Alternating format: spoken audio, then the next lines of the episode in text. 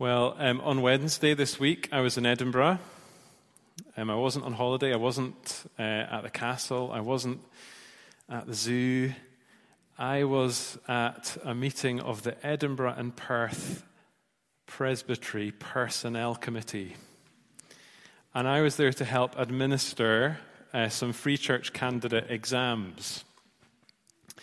And I know that telling you that this evening makes you all feel green with envy, and in danger of sinful thoughts and so on. More likely, it probably makes you wonder, what on earth am I talking about? What has that got to do with this sermon?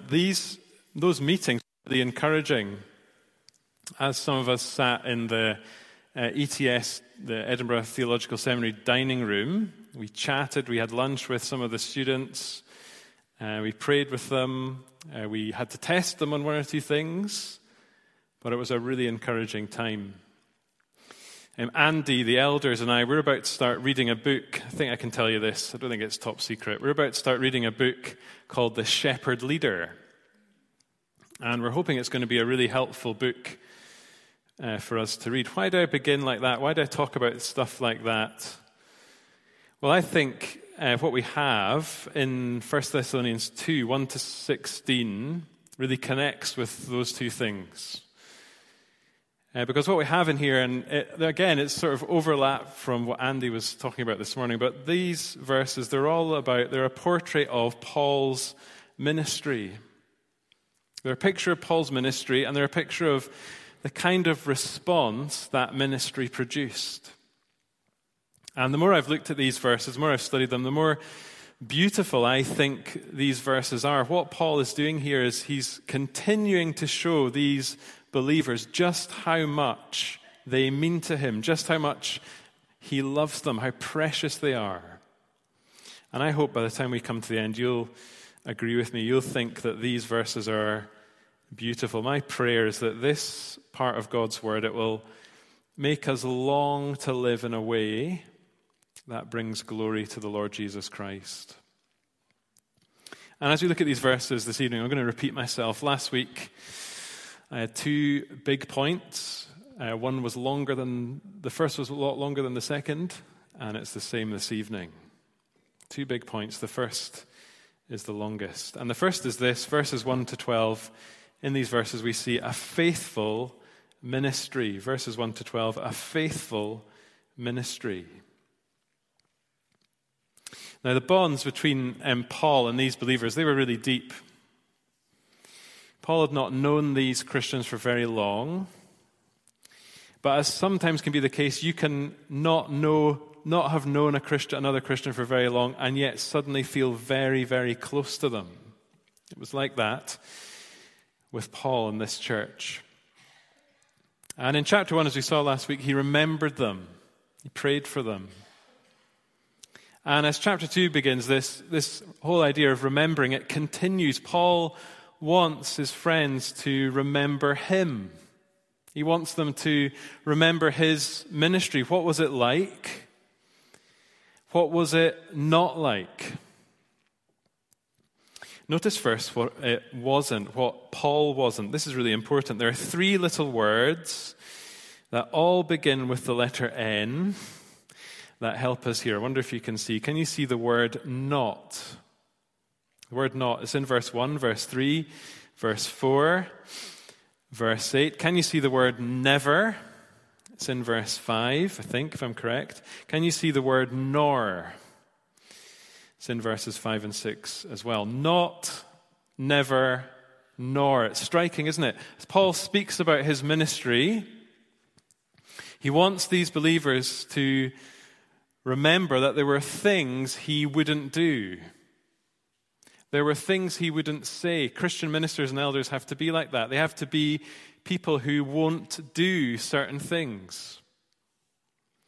And the first thing Paul refused to do was to be deterred. To be deterred. Look how he begins. For you yourselves know, brothers, that our coming to you was not in vain. But though we had already suffered and been shamefully treated at Philippi, as you know, we had boldness in our God to declare to you the gospel of God in the midst of much conflict. Now, what we need to realize is that when Paul came to these Christians, when he came to Thessalonica, Paul had come straight from prison. You can read it in Acts chapter 16. Paul and Silas, they'd been attacked, they'd been beaten, they'd been thrown in jail, they'd been treated in ways that Roman citizens shouldn't be treated. And so you can imagine Paul, he comes into this other city. Maybe he's tempted to wonder, what's going to wait for me? What's going to be in this place as I come into it? And yet Paul goes straight towards the conflict. He goes straight into what we might call a conflict zone.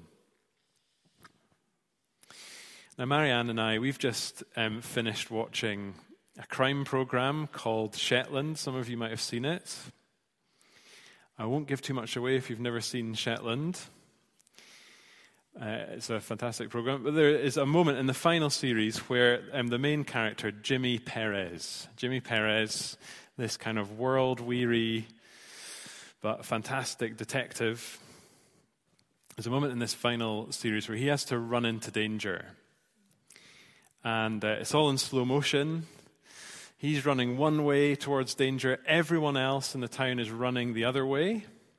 He's heading right into the heart of it, right into conflict. And it's really trivial. But I think it's what we see here. A faithful Christian minister is the kind of person who runs towards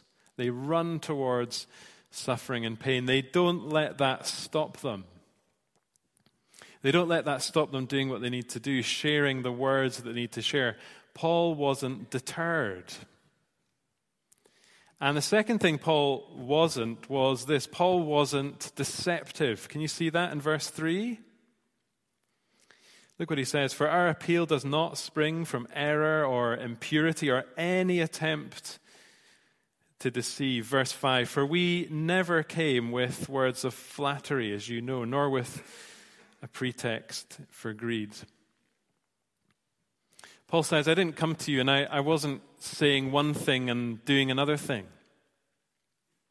That's what makes us so angry, isn't it? When we find out that someone has been doing that, maybe a politician, or maybe, as we've seen a lot this week, a policeman. There's been a deception.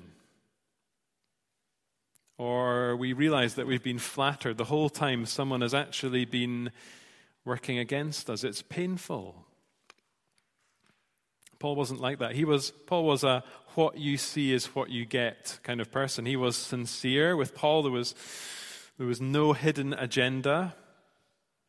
There was never any mind games. Paul spoke plainly. It was the truth, the whole truth, nothing but the truth. And why? Well, to continue speaking legalese, look at the end of verse 5. Look what he says. God is witness. Paul was totally transparent. And Paul knew that God was watching. Later on, he'll say that they are witnesses too of his ministry. Everybody knows what Paul is like. Everybody knows what I'm like, he says.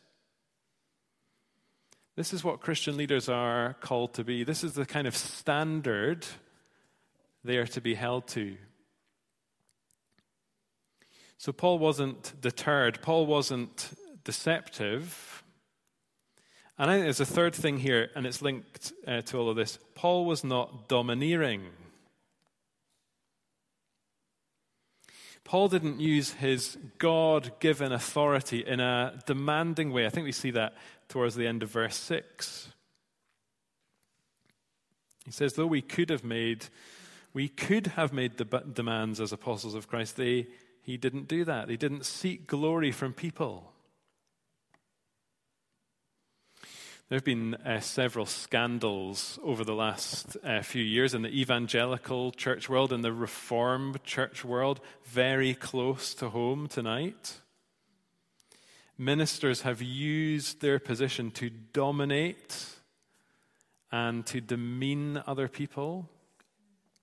Many have been disqualified from ministry as a result. Paul wasn't like that. Paul didn't behave in a way that would have got him kicked out of ministry. Instead, look at how Paul did behave alongside the three things he didn't do. I think there's three things he did do. This is a 7-point sermon in disguise. Okay, as one approved by God, how did Paul behave? How did Paul behave? Well, look at verse 7. He says, we were gentle.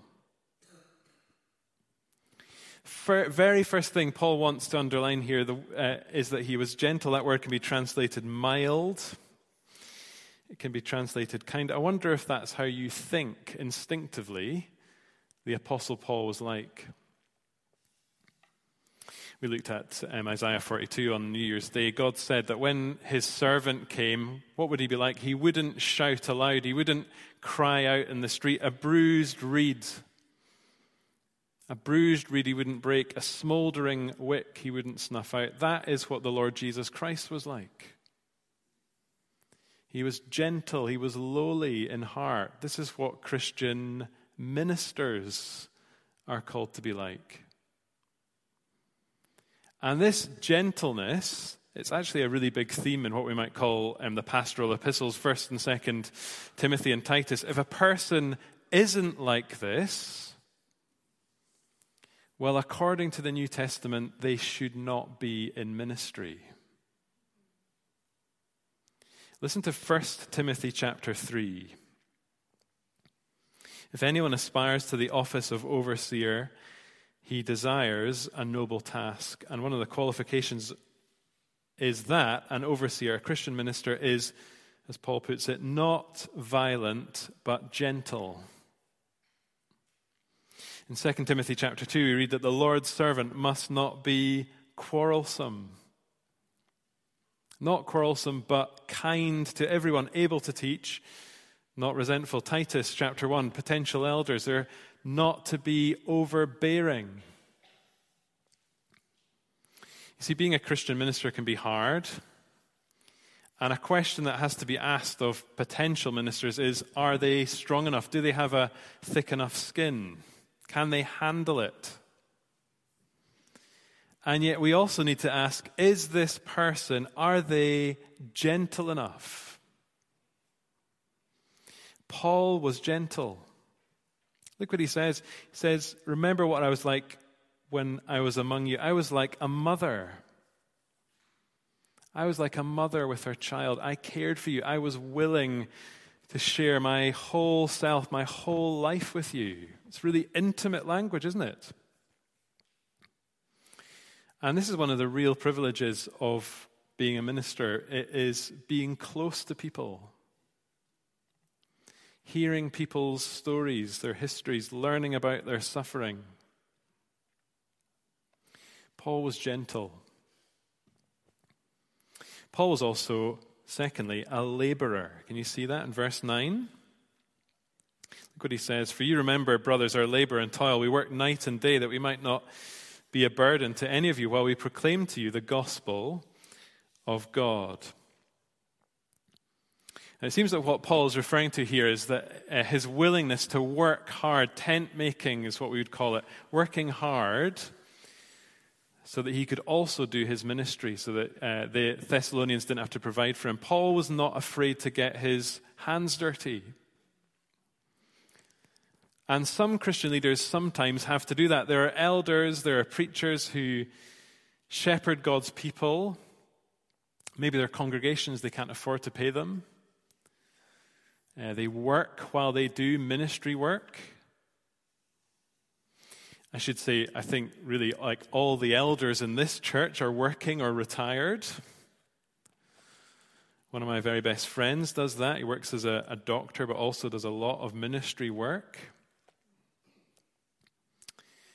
And one of the temptations you face if you're in Christian ministry is overwork, not recognizing limits or boundaries or that kind of thing. But another temptation is laziness. Christian ministers are to be hardworking. You should think of them as hardworking people. If they're not, you should speak to them about it, or speak to their presbytery about it. Pray that we, as leaders, as ministers, pray that we would live holy and righteous and blameless lives. Pray that we would be hardworking. Pray that we would be laborers. Christian ministry is hard. And one of the reasons is because of what Paul says next in verse 12. Paul was gentle, but Paul was also one who had to exhort, he had to encourage, he had to charge these believers to walk in a way that would please God. What do these words mean? Exhort means ask, it means beg, it means plead. Encourage means comfort, console. Charge is to commend. And yet, don't miss the fact that he says he spoke to them as a father. What does that word father presuppose? It presupposes a relationship, doesn't it? He didn't come in and just blast them. Now, even when he was exhorting them and encouraging them and charging them, he was doing that as a spiritual father. That was the tenor of it. Why was Paul to do all this? Look at the end of verse 12. Paul conducting himself in this way because these Christians, he said, had been called into God's kingdom and glory. Listen to how John Stott puts it. He says, Paul appealed to the Thessalonians to live a life worthy both of their dignity now and of their destiny at the end. Their dignity and their destiny, who we are and what we will be. Paul is saying, live like this, live consistently, live in a way that will glorify the Lord Jesus Christ. We'll see him do this all through this letter, especially when we get to chapter 4. One of his jobs was to call God's people to live in a way that would glorify Christ. Edward VIII, the king who famously abdicated in December 1936, he said that when he was a boy, his father, George V, he would always say to him if he was about to go out and see the public or some kind of role or some occasion, he would always say to him, "My dear boy, you must always remember who you are. My dear boy, you must always remember who you are." It's just the same with us. We're to remember who we are. We're to remember whose we are. We're to remember as God's people, we belong to the true King, the Lord Jesus Christ. We're called to live lives that glorify him. This is what faithful ministry calls God's people to do. And I think Paul picks up this theme in verses 13 to 16. Here's my second point tonight. In this passage, we don't just see a faithful ministry, we also see a faithful response, verses 13 to 16. Now in these verses, what Paul's doing, I think, he's reminding these young Christians of the way that their Christian lives began. That's a really good practice for us to do from time to time, to stop, to reflect on how our Christian lives got started, what God did in us. It's a great encouragement, especially if we're struggling. Sometimes to move forward as Christians, what we have to do is look back. And Paul does that here, and there's two things that he highlights. First thing, a faithful response means is welcoming God's word. Can you see that? Paul is so thankful, verse 13, that when he came to Thessalonica, these people, they didn't just welcome him, they received the word of God. And the key thing they recognized was its origin. It was not the word of men. This was one of the things that makes Christianity so unique, divine revelation. Christianity tells us we cannot know God just by doing good things, reaching up to him. What do we need? We need a voice from outside. We need someone to come and speak to us, address us. And that idea, that is totally, I wonder if you can see, is totally at odds with our culture. Because in our culture today, we are being told that we can make up our own truth.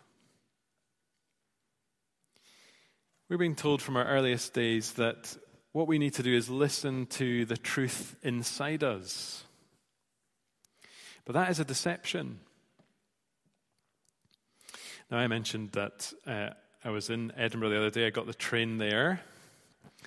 And as I and others who were standing on the platform, there was about 4 minutes to our departure time. This train pulled up. Looks like the right platform, says it's going to Edinburgh. We all get on the train. And then the announcer says, this train is for Glenrothes. Now, what do you think happened when that announcement came? Everyone got a bit shifty. And then sort of talked to each other, got off the train, cornered and a poor-looking guy in a ScotRail uniform. He said, what did he say? He said, they must have put the wrong code in. And so we all got on the train again. And it had passed the point of the time we were meant to leave. How do you think we all felt? We were all quite nervous. The train starts moving. And the announcer says, the next stop is Luker's. So we're okay. Friends, God's revelation is not like that. God's revelation is totally clear. You and I were called to trust it, love it, value it. Being a Christian is wonderful because you and I, we know the truth. And when God comes to us, he always tells the truth. That's what we want in our relationships, isn't it? God tells us the truth about him. God tells us the truth about us. God speaks to us. He comes, he exposes our need. He tells us bad news. But God also tells us wonderful good news. He speaks about our sin. But God also shows us our Savior. And so tonight, I wonder, do you love God's word? Do you love God's word? Kids, students, grown-ups, older grown-ups. Is the word of God, is it a delight to you? Jesus said, man does not live on bread alone. Man does not live on tweets alone. Man does not live on 24-hour news cycles alone or Netflix alone. Man does not live on bread alone. We need the word of God. Now, one of the things we're known for in this church is a former minister, isn't it? Robert Murray M'Cheyne. And one of the things that Robert Murray M'Cheyne is known for is developing a program, reading the whole Bible in a year program. Maybe some of you have used that in the past. It's not the only way to read God's word. We can do it in lots of different ways, can't we? But isn't it great that he is known for that? He is known for being someone who loved God's word enough to arrange it all in a format so that people could read it.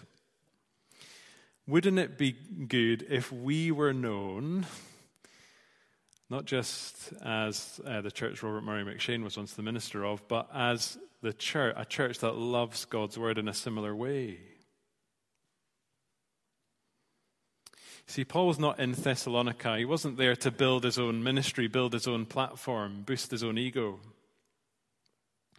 Paul was there as an announcer. And so let's pray for that. Let's pray for more of that. A faithful response. It means being people who welcome God's word. Welcoming it, accepting it, taking it in, recognizing its authority. But there's a second thing here. Faithful response also means weathering the storm. Look at verse 14. For you, brothers, became imitators of the churches of God in Christ Jesus that are in Judea. For you suffered. And he goes on. As these believers, as they welcomed God's word, some people said, you're not welcome here. And it's always this way. We see it again in verse 15. The repeated pattern again and again is that as God's word is accepted by some people, other people find that really unacceptable. And I think verse 15, it makes it clear that sometimes that opposition, it comes from very, very religious people. It comes from the people we would most expect to believe. See, just think of the Jews of Jesus' day. Think of all they knew, the Old Testament promises. They were waiting for the Messiah. And yet he came amongst them, and what did they do? They killed him. Why was that? Why was there such opposition? I think verse 16 gives us a clue. Can you see the reference to the Gentiles? And can you see back up in verse 15 the reference to all mankind? Can you see the reference to sin and wrath in verse 16 too? What does all this mean? One of the things people find most offensive about Jesus, about the gospel, is that it's so inclusive. Everyone needs it. Everyone needs Jesus. And one of the things that's so offensive about the gospel is that religious pedigree, privilege, none of that cancels out the realities of wrath and sin. Without Jesus, you and I, we are lost. But what I hope you can see tonight is the connection. Can you see the connection? There's a connection between what Paul says about the Scriptures and what Paul says about suffering. You cannot have the former without the latter. If you love God's word, then tonight you need to know that you will be hated for that love. You will always be hated by some people. That is the price. Listen to Paul in Philippians 1. He says, "For it has been granted to you that for the sake of Christ you should not only believe in him, but also suffer for his sake." Not only believe. Friends, believing and suffering, they go hand in hand. And so loving God's word, it's not like loving Shakespeare or Dickens. You can love Shakespeare, you can love Dickens. No one will ever think that is awful. But if we love God's word, there will always be some who think it is. And the real pain tonight in this room is that some of us have people who are like that to us, even in our own families, even under our own roofs. That is why we need each other as God's people. That is why we need to keep encouraging one another. That's why we need to keep looking to the Lord Jesus Christ. Well, it wasn't all meetings for me on Wednesday. I did get to go to the art gallery, which I like to do. And some of you might remember that last summer, an unknown portrait of Vincent van Gogh, it was discovered in Edinburgh. It was hidden for over a century. It was found on the back of a canvas. And what had happened was the curators, they'd x-rayed the painting and they could see this self-portrait of Van Gogh. And I think this passage is like that. Under the surface of this text, under the surface of it is someone else, the Lord Jesus Christ. Because this passage, it doesn't just show us what a faithful ministry is like. It doesn't just show us what a faithful response is like, as important as those things are. It shows us our faithful Savior. It shows us the Lord Jesus Christ. Because tonight we need to know he is the one who endured suffering for us. He is the one for whom opposition did not deter him. He is the one who always spoke the truth. Isaiah calls him the everlasting Father. He's the one who reveals the Father. And what did he say as he approached his death? He said, "Oh, Jerusalem, Jerusalem, how often would I have gathered your children together as a hen gathers her brood under her wings." He's the holy, he's the righteous, he's the truly blameless one. This evening, you and I, if we're Christians, we've been called into his kingdom. And it is our privilege as God's people to follow him. Well, let's pray together.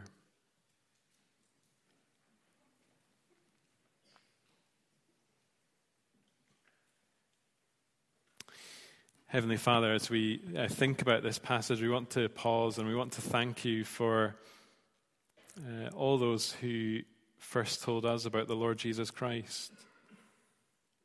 For some of us, it was parents. For others, friends, ministers, and others. We thank you for each one of them. And we pray that you'd help us to live lives that honor the Lord Jesus Christ. Thank you for Paul's example to us.